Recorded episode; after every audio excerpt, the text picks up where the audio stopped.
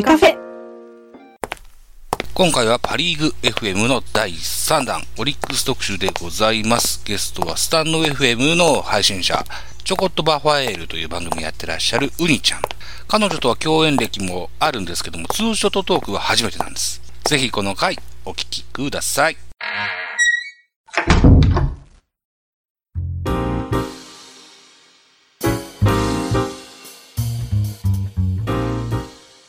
えー、何度かご共演はあるんですが、ツーショットトークは初めてなんですよね。はい。今日はちょっと、ウニちゃんとのツーショットトークを楽しませていただけたらなというふうに思います。ごめんね、ブライアンさんね。あ、ティークも来てくれた、こんばんは。えっと、ベカフェという、うーポッドキャスト番組にウニちゃんは、えーバファローズキャストというコーナータイトルで2度ぐらい出てくださいましたかね。はい。はい。ということで、ツーショットトーク初になるわけですけれども、かつてやってた、ポッドキャスト番組、ベースボールカフェキャン中制というタイトルの時に出てもらったんですよ。はい。ウニちゃんには。で、今タイトルを改めまして、あ、そうです。はい。で、それの、えー新コーナー、パリーグ FM というのを立ち上げておりまして、僕、ほっとくとパリーグ、巨人ファンなもんですから、ずっと触らずに行ってしまうから、あにしてしまったんです。の、今日は第3回になります。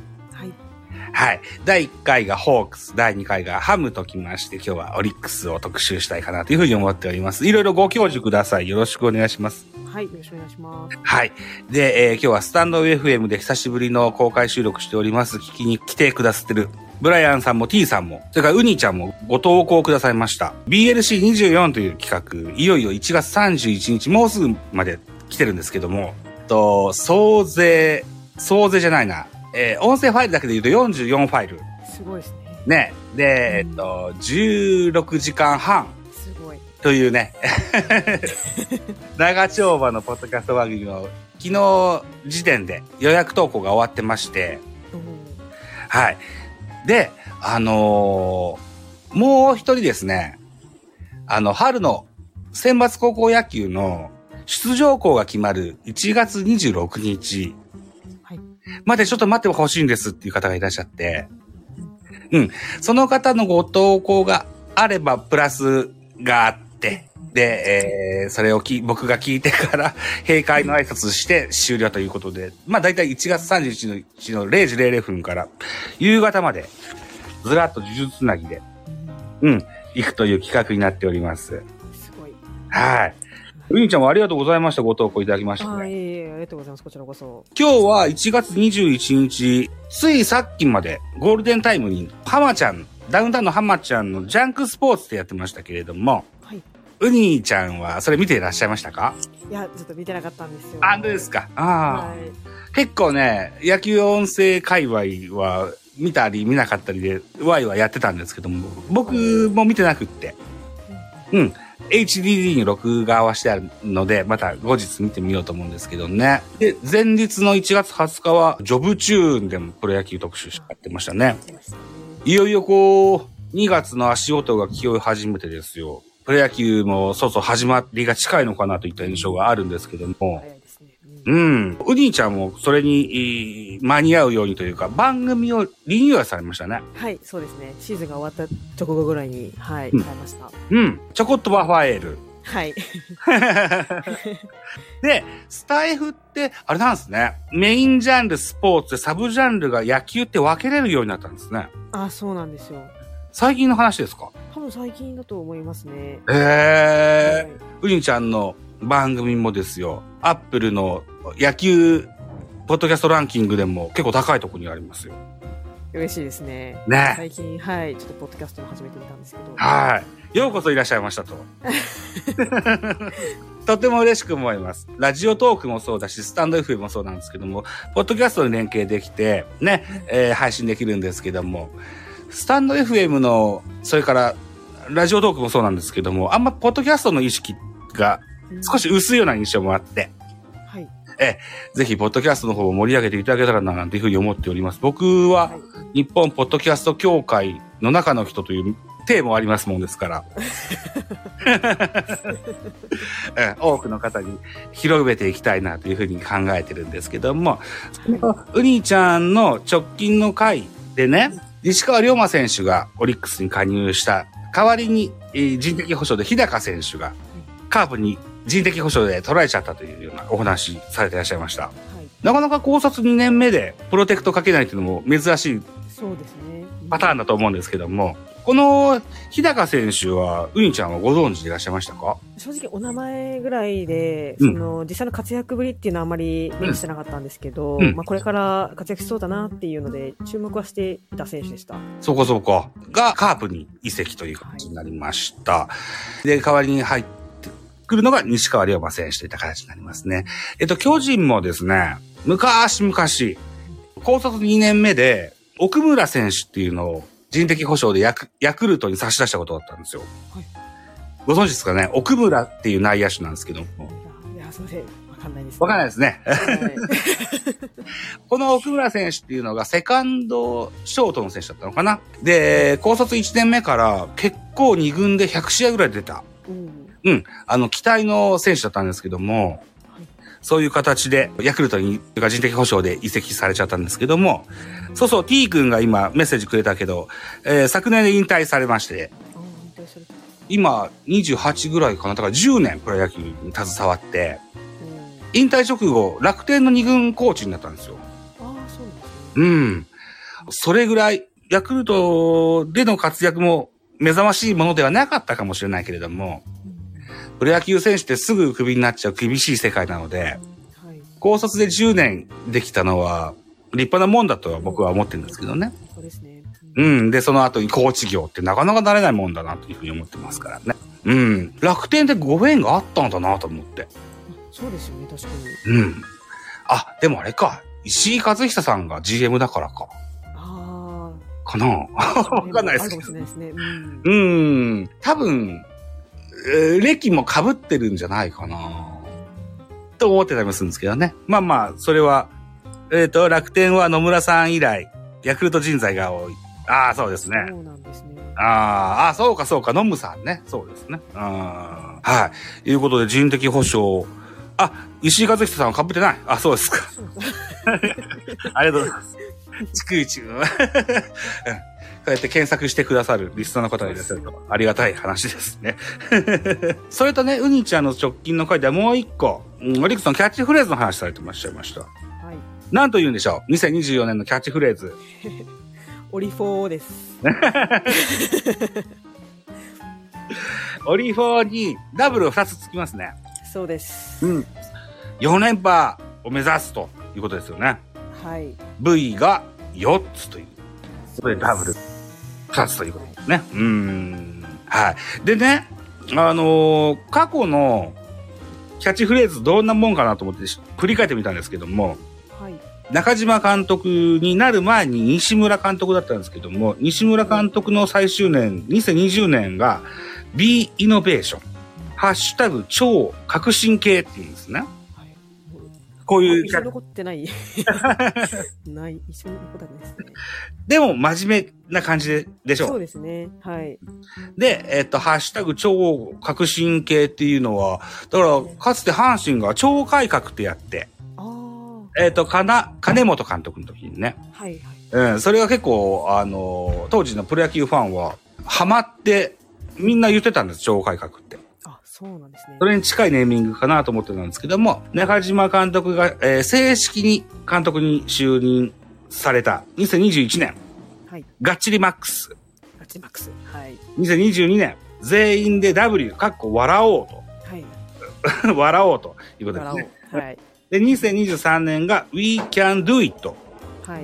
で、先ほど言われました2024年がオリフォーということで、はい。W あるいは M がつくと。そうですね。何でしょうね、こう、な、波のようなアルファベットを使うような。あとは、なんとなくこう、ユニークな、うん。笑える感じの、do、はい We Can Do It は違うけどね。あので、すね。うん、印象のものになりました。中島監督、えー、3連覇をされて、いざ4連覇を狙おうかといった形になってますけれども、はい。ウィンちゃんから見て中島監督でどのように映るんですか？島監督は、うん。頭が良くって、うん選手との距離が近い監督かなと思いますね。距離感。はい。はうい。ん。あの、結構若いうちからもうコーチとかも兼任されてる選手もうその時からわ、まあ、若いですし選手との、まあ、近い距離感でのコミュニケーションで、うんまあ、練習とかにも今でも一緒に参加したりとか、うんうんうん。こういじったりとかうんしているので、すごい選手の距離が近くて雰囲気もすごくその分良くなってる、まあ、そういう監督かなと思いますね。あ、チームが明るくなった印象ですか？はい、そうですね。ああ、なるほどね。オリックスってなんとなくこう、一軍の、うん、主戦力たちが若い印象があって、はい、で、彼らのこの自身把握術というか、こう、兄貴的なポジションでうんいらっしゃるのかなというようなものですかね。はい、そうですね。で、はじまさんにしても、阪急から入団してましたもんね。そうですね、昔からそうですね、オリックス、今のオリックスの、はい、チームに昔からいらっしゃいますね。ねで、山田久志受けたんですよ、あの人。あ、何ですか？山田久志ってご存知ないですか？あ、はい、存じ上げております。はい。え若いうちから山田久志のボール受けてた印象。あ、そうですね。うん。あとなんか星野監督、はい星野投手、星野投手のあの、はい超スローカーブを素手でキャッチした、うん。そうですね。はい 有名なキャッチャーです。有名なキャッチャーですね。はい。ですね。はい。そんな監督で3連覇となりました。中島監督にしたら、各球団渡り歩いた結果、いろんな勉強ができて、なるべくしてオリックスの監督になった、そういうような印象もあるんですよね。あ、そうですね。うーん。で、黄金期を迎えたというのも、まあ、彼の手腕の一個だと思うんですね。はい。そんな中で、2023年、吉田正尚が抜けたにもかかわらず、はい。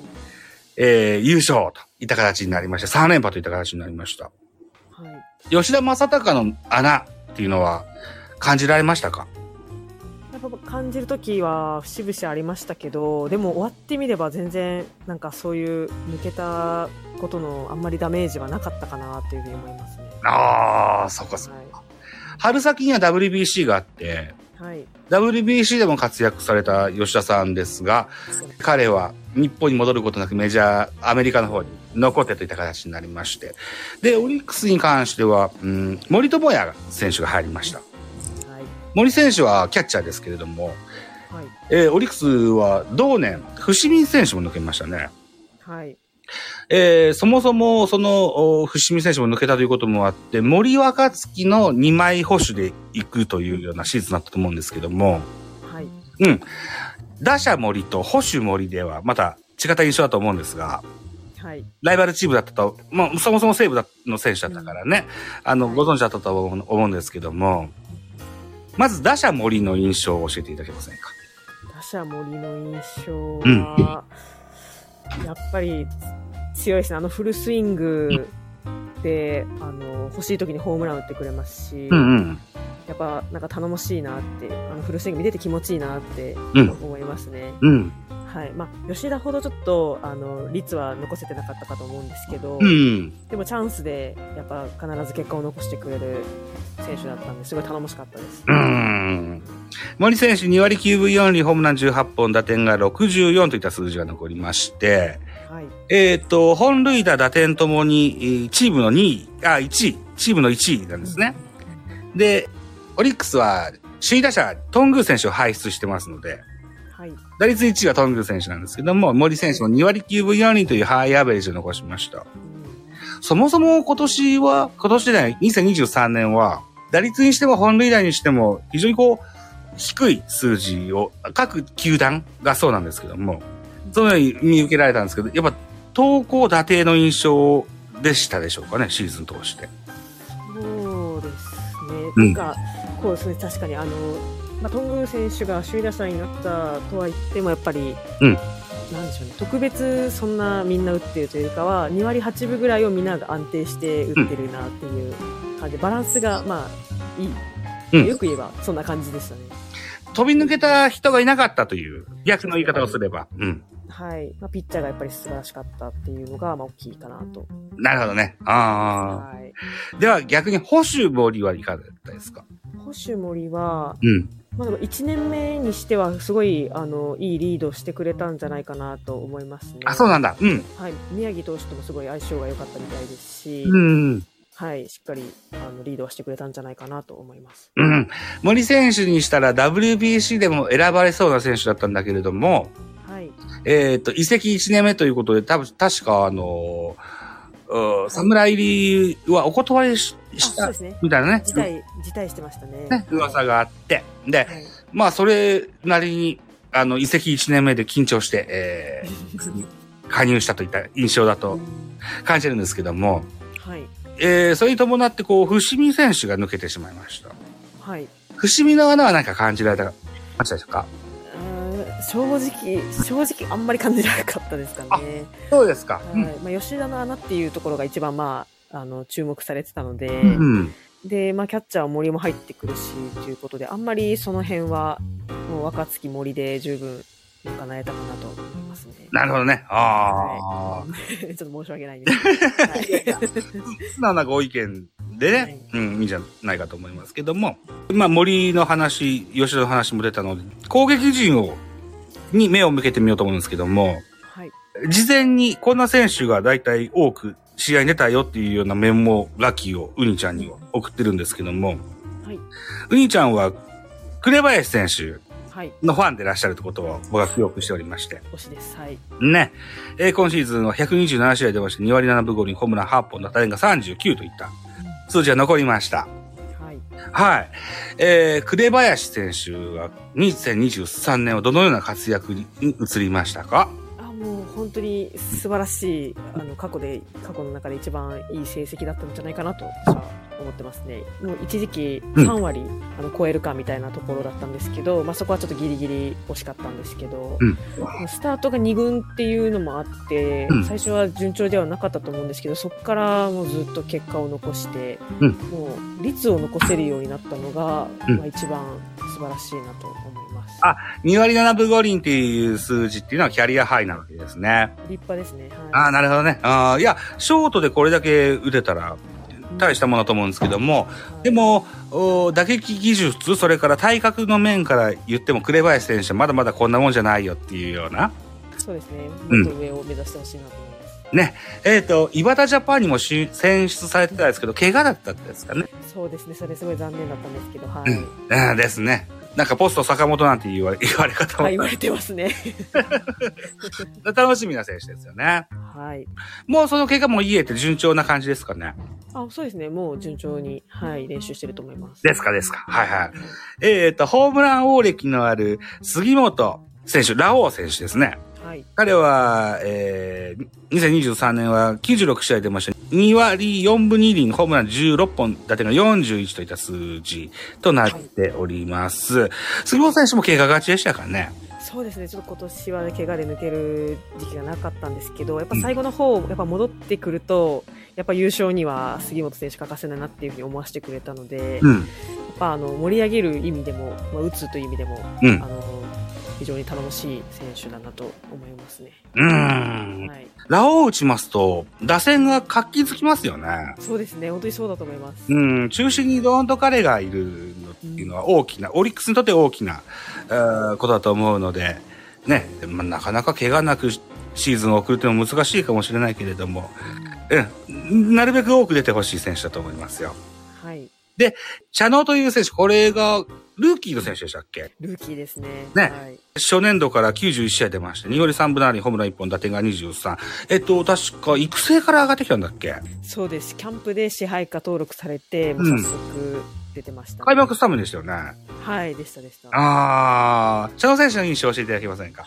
茶野選手は、まあ、最後ちょっと失速しちゃったんですけど、はいい、や、あの、育成上がりでこんだけ打ってくれたら、でしかも足、足も速いし、うん守備もしっかり守ってくれるので、はい、もう、あの、次のシーズンはもう1年走り切ってくれたらもうすごい強力なバッターになると思うので、うん1年目としてはまあもちろん立派な成績だったんですけど、まあ2年目もっとあの長く試合に出られるようにしてほしいなと思いますね。うん。2021年のドラフトの2位の野口選手っていうのも、えっ、と、足の速くて、ショートや外野も守れる選手。茶野選手とよく似た印象かなと思いますけど、全然違うもんですか、うん、野口選手は結構、あの、増量して結構でかくなったんで、その分ちょっと重くなって足が遅くなったらしいんですけど。そうなんだ。はい。はい。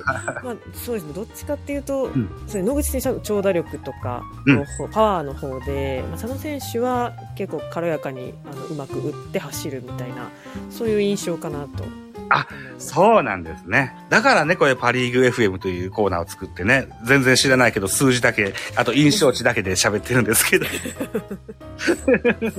うんそうやっていろいろ教えてください、僕にね。はい。はい。トングー選手がね、首位打者さっきも言いましたように取りまして、3割7厘、ホームラン16本、打点が49という数字、出場試合数が113試合となっております。はい。はい。トングー選手、そもそもキャッチャーだった印象があって、はい。首位打者の取るんだ、この人がって思ったんですよ。うん、そうですね。トング選手はどのように変わりましたか？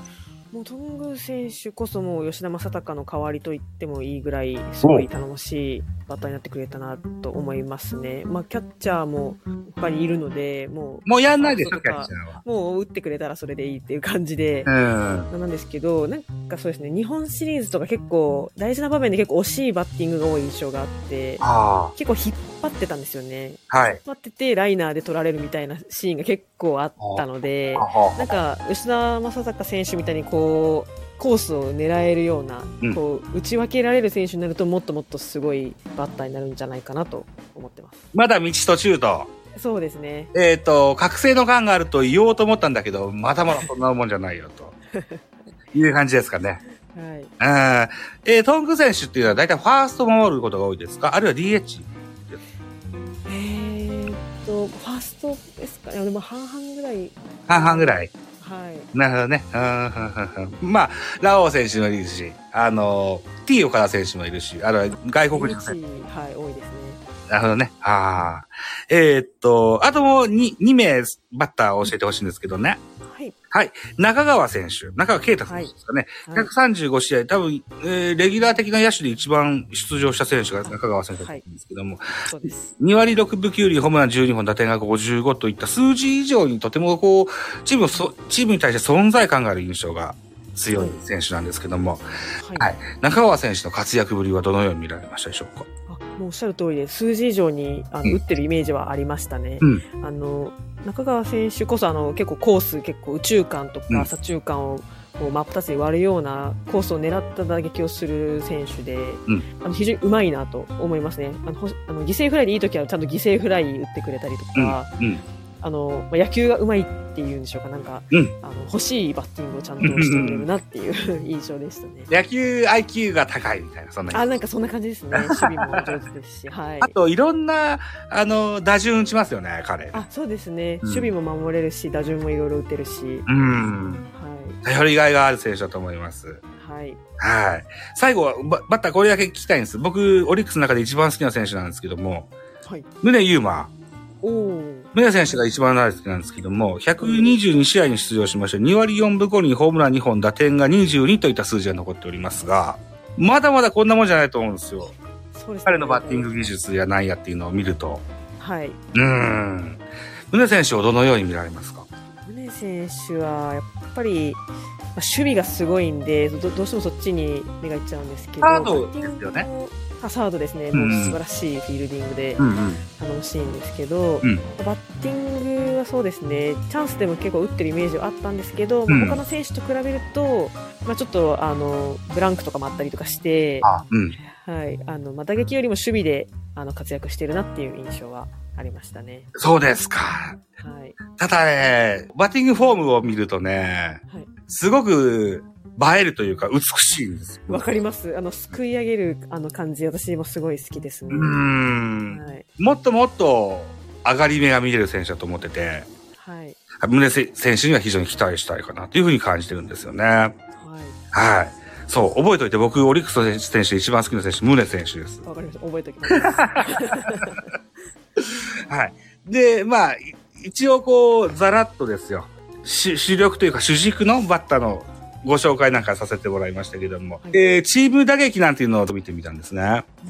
うん。チーム打率で言うと、オリックスはパリーグで第2位となってまして、もう、うん。2割4分6厘。1位がホークスで2割5分5厘と、そうなんいうことになってるんですけども、は注目したのが、ギダの多さなんですよね。オリックスが1位で114、2位がホークスで110、3位以下が、えー100以下の98とか95とかになってくるんですけども、はい。ギダの印象あります？オリックス。えー結構びっくりですね、その順位を聞いて。うん。確かに、まあ、犠牲フライとか、あの、バントとか、うん。まあ、でも、確かに、盗塁とかはあまりしない分、はいで、あの、つないで、進めてっていう野球はすごい、うまい印象があったので、うん。まあ、そこがその結果につながっているのかなと思いますね。なるほどね。ああ。まあ、送りバントだけがギダなわけじゃないからね。はい。そうですね。あとは、京セラドームっていうのは非常に広い球場で、はい。ね、犠牲フライっていうのも多いことでしょう。はい。で、今、ウニちゃんが言われた盗塁で言うと、この6パリーグ6球団では一番少なかったです。はい。うん。えー、中島監督はキャッチャーの監出身の監督なので、はい。盗塁って嫌だなーって思ってるんじゃないかなと思ってたんですけども、相手方に盗塁を仕掛けるっていうのは少ないんですね。そうですね、少ないですね。でも決して足の遅い選手ばかりじゃないと思うんだけどね。はい。そういう戦略なんですね。でしょうね、きっと。はい。うーん。あと、さっきも言いましたように、ひすごい広い球場だと僕は思ってて、はい。ホームラン数が、えー、第6位となってますね。あ、少ないんですね。うん。一番多かったのが、西武が118本。へで、2位がホークスで、えー108本で、6位のオリックスは89本となってますね。ーうーんえっ、と、T 君ですよ。福田周平が万全なら盗塁が増えそう。あ。出てる選手によるってことか。今年は確かに福田選手なかなか出てこなかったですね。あ、そうなのか。福田選手も怪我だったですか。怪我だって不調ですね。もう外野がもういっぱい選手出てきちゃったんで、うん。ポジションが奪われちゃったっていう。ああ、そうなんだ。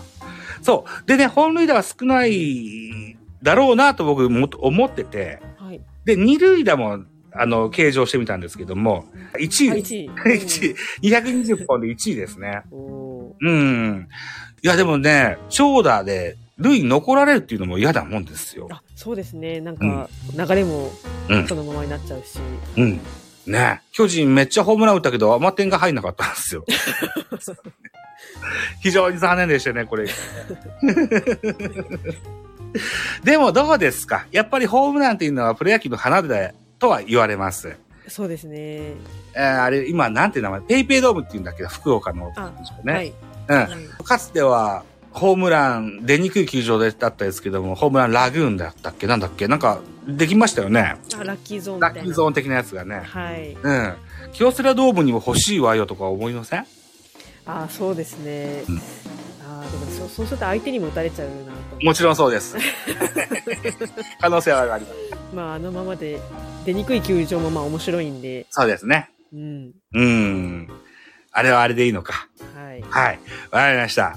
はいじゃあ、えっ、と、投手に行きますか。はい。あ、あコメントいただいてますね。渡辺が9番なら盗塁する。あ、間違いないですね。渡辺春人もすごい足速い選手なんで。渡辺春人。うん。はい。渡辺春人を僕はし大学時代、盗塁失敗ゼロだった気がしますね。それぐらい失敗しない選手なんで。おー。2021年のドラフトの4位か。はい。9番なら盗塁する。ああ、なるほどね。うんまあ、いろいろこう、打線の組み替えっていうのも。んんとね、なんだっけな。石橋貴明のゲートセブンというラジオを聞きますとね。え？中島監督出てたかな？あのーなかなかこう固定で戦えなかったっていう打線をね、固定してできなかったっていうのも一個あって、で、いろいろこう、入れ替わり立ち替わり選手が出てたんでしょ？はい、そうです。で、この渡辺選手もよく出てたですか？出てましたね。そういうバリエーションでね、戦い方も変わってくるんでしょうけどね。ははい。投手に行きましょうか。い。はい。はい。えー、大エース、山本由伸選手、はい。筆頭にですね、はい。えー、先発、リリーフともにこう、非常に安定した数字に見えるんですけども、はい。山本由伸が16勝、や山崎幸也が11勝ということ、この2人が抜けるんですね。はい。2024年。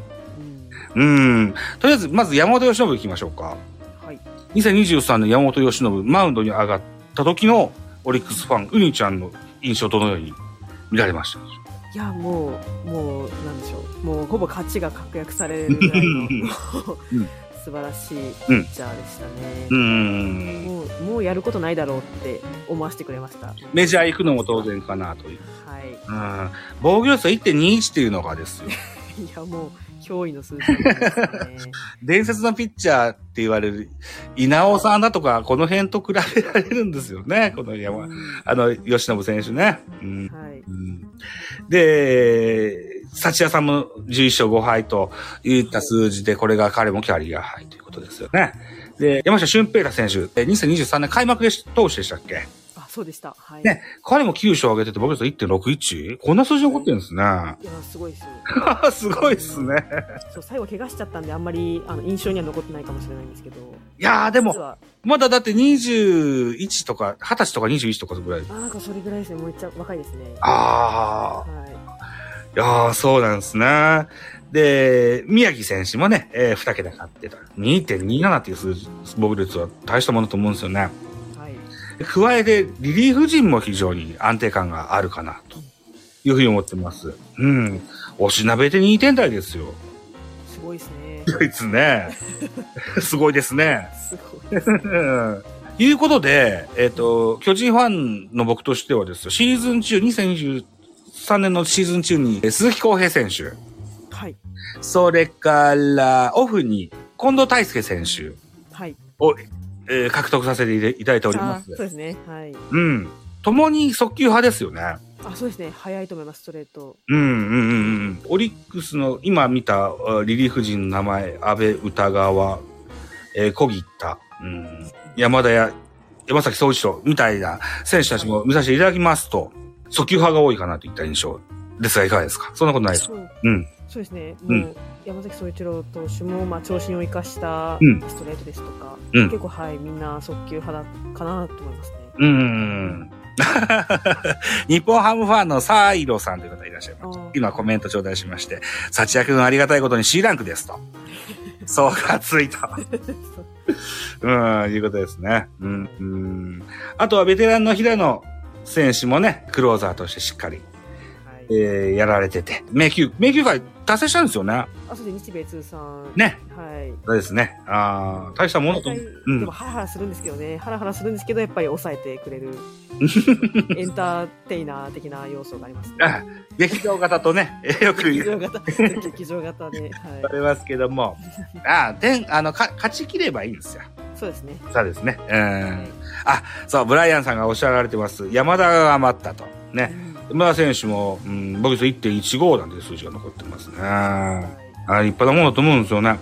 で、そう。この立派なリリーバーから、吉信幸也が抜けたといった現状の中で、先発に回るなんていう選手がいたりするんですかね。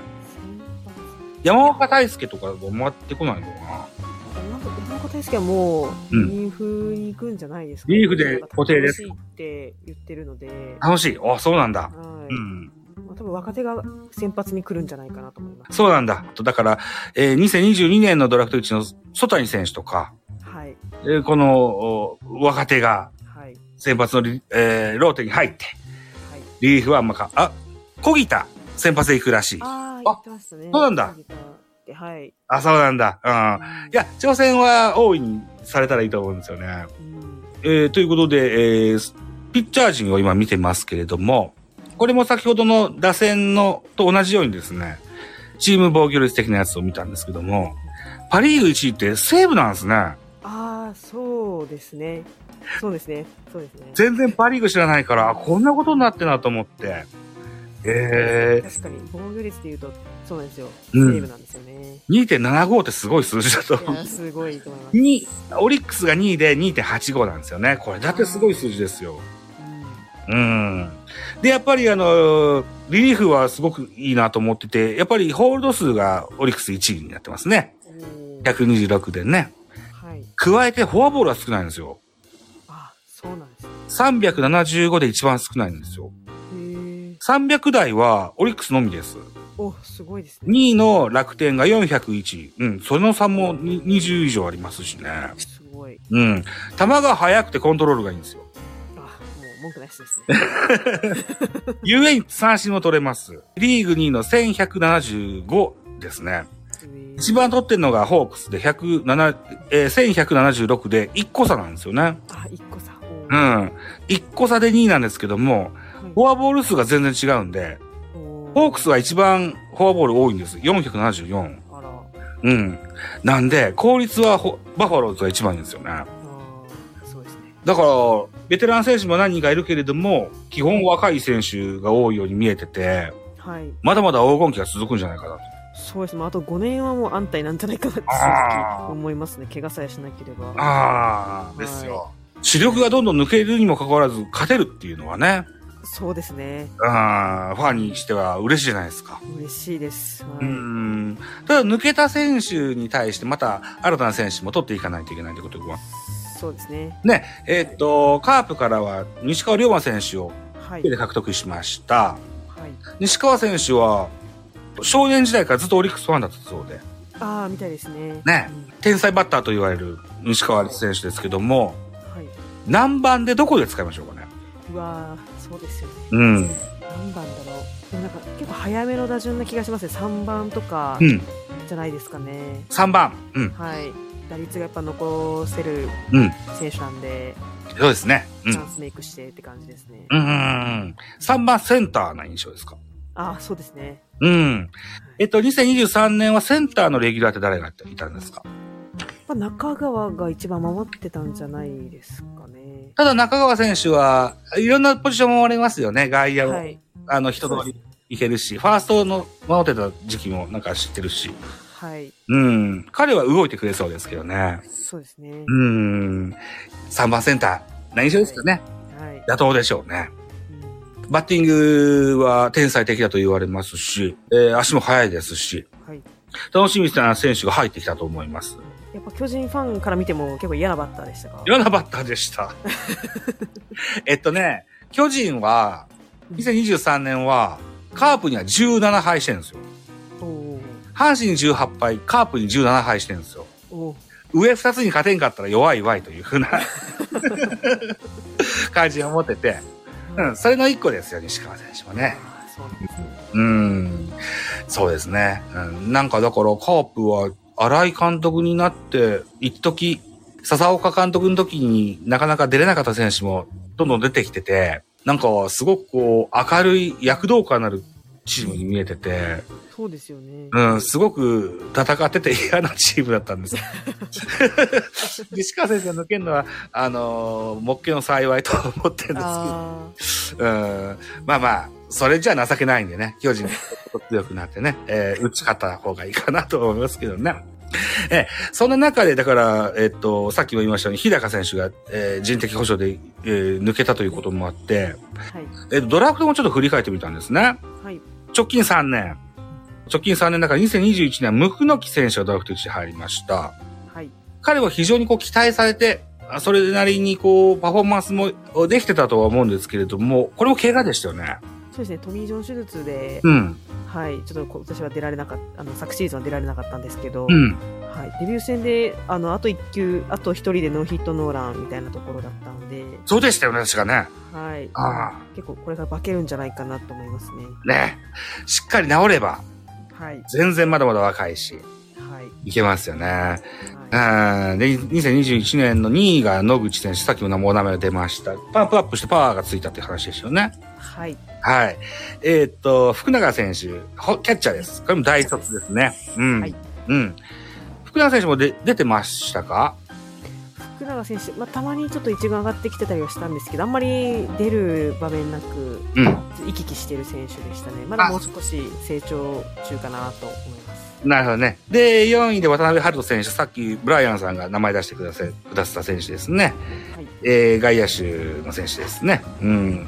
で、池田、えー、これが、こ大阪桐蔭、高卒の大阪桐蔭ね。はい、そうです。ねで、横山小木田というようなのが2021年のおドラフトだったです。はい。はい。小木田選手は、えー、先ほども申されたように、リリーフで、えー活躍して、先発に2024年なるかな、とはい。いうような流れになってますね。コメントいただいてますね。ムクノキとバッテリー組んでたのはトングー。あ、そうだったんですかなああ、そうなんだ。考えられないですね、今思うと。多分あの、あれですよね、ノーヒットノーラン。あはい。そっか。あ、そんなことがあったんですね。はい。うんと、で、2022年、2022年が白鴎大からえー、その時のサウスポーナンバーワン投手、ソタイ選手を1で取りましたよ。はい。ソタイ選手も何試合かで投げましたよね、2013投げました、投げました。うん。はい僕ねこの、この選手欲しかったんです、2023年ドラフトでね。うん。ソタイ選手の印象を教えていただけませんか？そうですね、もう少し、ちょっと今、まだ線が細いというか、あ、まだちょっと若いなって感じがするので、もう少しこう頑張っていただけるともっといいピッチャーになるかなと思いますね。なるほどね。必ず、はい、これから活躍する選手だと思います。ああ、なるほど、なるほど。オリックスは、若い投手に対しての育成力が非常に高いと思うので、すごいです。はい。うん、佐藤選手も非常に期待がしたいかなというふうに思いますけどもね。2022年で言うと、2位の内藤宝、それから3位の斎藤、それから5位の、うん、日高。これが高卒なで、で、日高選手がカープに渡ったといった形になってますね。はい。で、内藤選手は、まあ、未来の大砲候補だというふうに聞いてますし、はい。斉藤選手っていうのは、えっと、僕がよく聞くラジオトークの番組で、オリックスのお応援する番組で、斉藤こそが山本由伸の2世になるんだというようなパーソナリティの方いらっしゃいますけども、うにちゃんは斉藤選手のピッチングとか見られたことあります？かあ、すごいです。私も同じく、あの、一番これから来るんじゃないかなと、個人的に期待してる。ええそうなんだ。はい。うん。えーだから、球が速くて三振が取れて、長い回投げれてみたいな、そんな印象ですか？そうですね。うんあの、多分今まで、なんか何何試合か、何何回か投げたんですけど、そのうん今までのその宮城とかのデビュー戦よりも全然いい成績を残して終えられたので、うん。高卒のそのキャリアにしてはすごい、めちゃめちゃいい成績を今年は、あの、昨年を残してるうん。投手なので、うんすごいと思いますよ。おー、楽しみですね。楽しみです。はい。と、4位の杉沢選手というのは大卒で外野手で、この選手はあまし出てない感じです？そうですね。あんまり一軍では出てこなかったですけど、お名前はすごいよく聞くのでそう、なんだ。はい、またこれから出てくる選手かなと。期待のホープということですね。ははい。い。で、と昨年の秋に行われたドラフト、ドラ1位が、えー高卒の横山選手、内野手、ショートですね。はい。はい。紅林いますけど、ショート取るんですね。そういうライバルがうん出て。きちゃいましたね。えっと、2023年ドラフトは大卒のおピッチャーが非常に豊豊作の年であると言われたドラフトだったんですけども、はい。うん。投手陣のメンツ見るにやはりこう若いっていうこともあるし、まあ3連覇中ってこともあるので、はい。しっかり育成に触れるドラフトができましたよね。ああ、そうですね。1位から4位まで、うん、高卒ですよ。うう。ん。キャッチャー堀なんていう高卒ナンバーワン保守が取れましたしね。おおうん。これはこれでまた未来も楽しみですよね。ー。はい。5位高島選手は、社会人卒23歳、準公式を経験されたピッチャーなんですね。うん。で、小田島選手25歳、それから、椎田選手ですか、えー、23歳と。この辺も、お即戦で使えそうなピッチャーも下位で取れてるしとはい。いうこともあって楽しみですよね。はい。サイドさん、金子誠も横山はいい選手で目をつけてました。金子誠さん、そうなんですね。うん。まあ、あの各種ドラフト雑誌やなんやっていうのも、よく横山選手は取り上げてらっしゃいまして。でも、紅林行くでしょうとは思うんですけどね。まあそうですねうー。ん。まあ、怪我した時のためにとか、うんですかね。かな。うん。まあ、ショートができればどこでもできるっていうような、あの、うん格言もあったりしますんでね。はい。う んうん。宗選手もだって高卒だの時はショートでしたもんね。あ、そうですね。うん。田口壮さんもそうでしたよ。みたいなこともあってね。うんいうことで、いろいろ聞かせていただきました。二軍がショートいないんだ。ああ。そうなんか。ああ、そうね。うん。まあまあ、いろいろ研鑽積んでもらいましょう、横浜選手にはね。いうことで、僕は、あと、密かにオリックスでは北亮斗選手なんかも注目してたりします。そうですね。うんなかなか出番なかったですけど、うん。うん。すごいいいバッターだと思いますよ。ね。また、2024年のオリックスも楽しみにしたいかなというふうに思うんですけども、はい。パリーグ FM というコーナーはですね、最後に、ウニちゃんはオリックスファンじゃないですか。はい。オリックス以外のパリーグ5球団で、最近あった気になる動きなんかっていうのがあれば、教えていただけたらというふうに思うんですけれども、はい。うん。ウニちゃんなんか思われることはありませんか？まあ、個人的にやっぱり日ハムがは気になりますね。あ、どのいったあたりが？まあ、やっぱり、あの山崎幸也投手が行かれて、うんうんあの伏見トライうん、選手の方バッテリー、サチトラバッテリーが、うん、まあ日ハムの方でちょっと不本意ですけど、また結成されるということで、そうですね。うん。そこはすごいいいバッテリーだと思いますし、そうなんだ。うん。まあ、結構、まあ、若い選手を中心とした結構ですね、粒揃いの球団だと思ってまして、うんもうこれがつながったら非常に強い打線になると思いますね。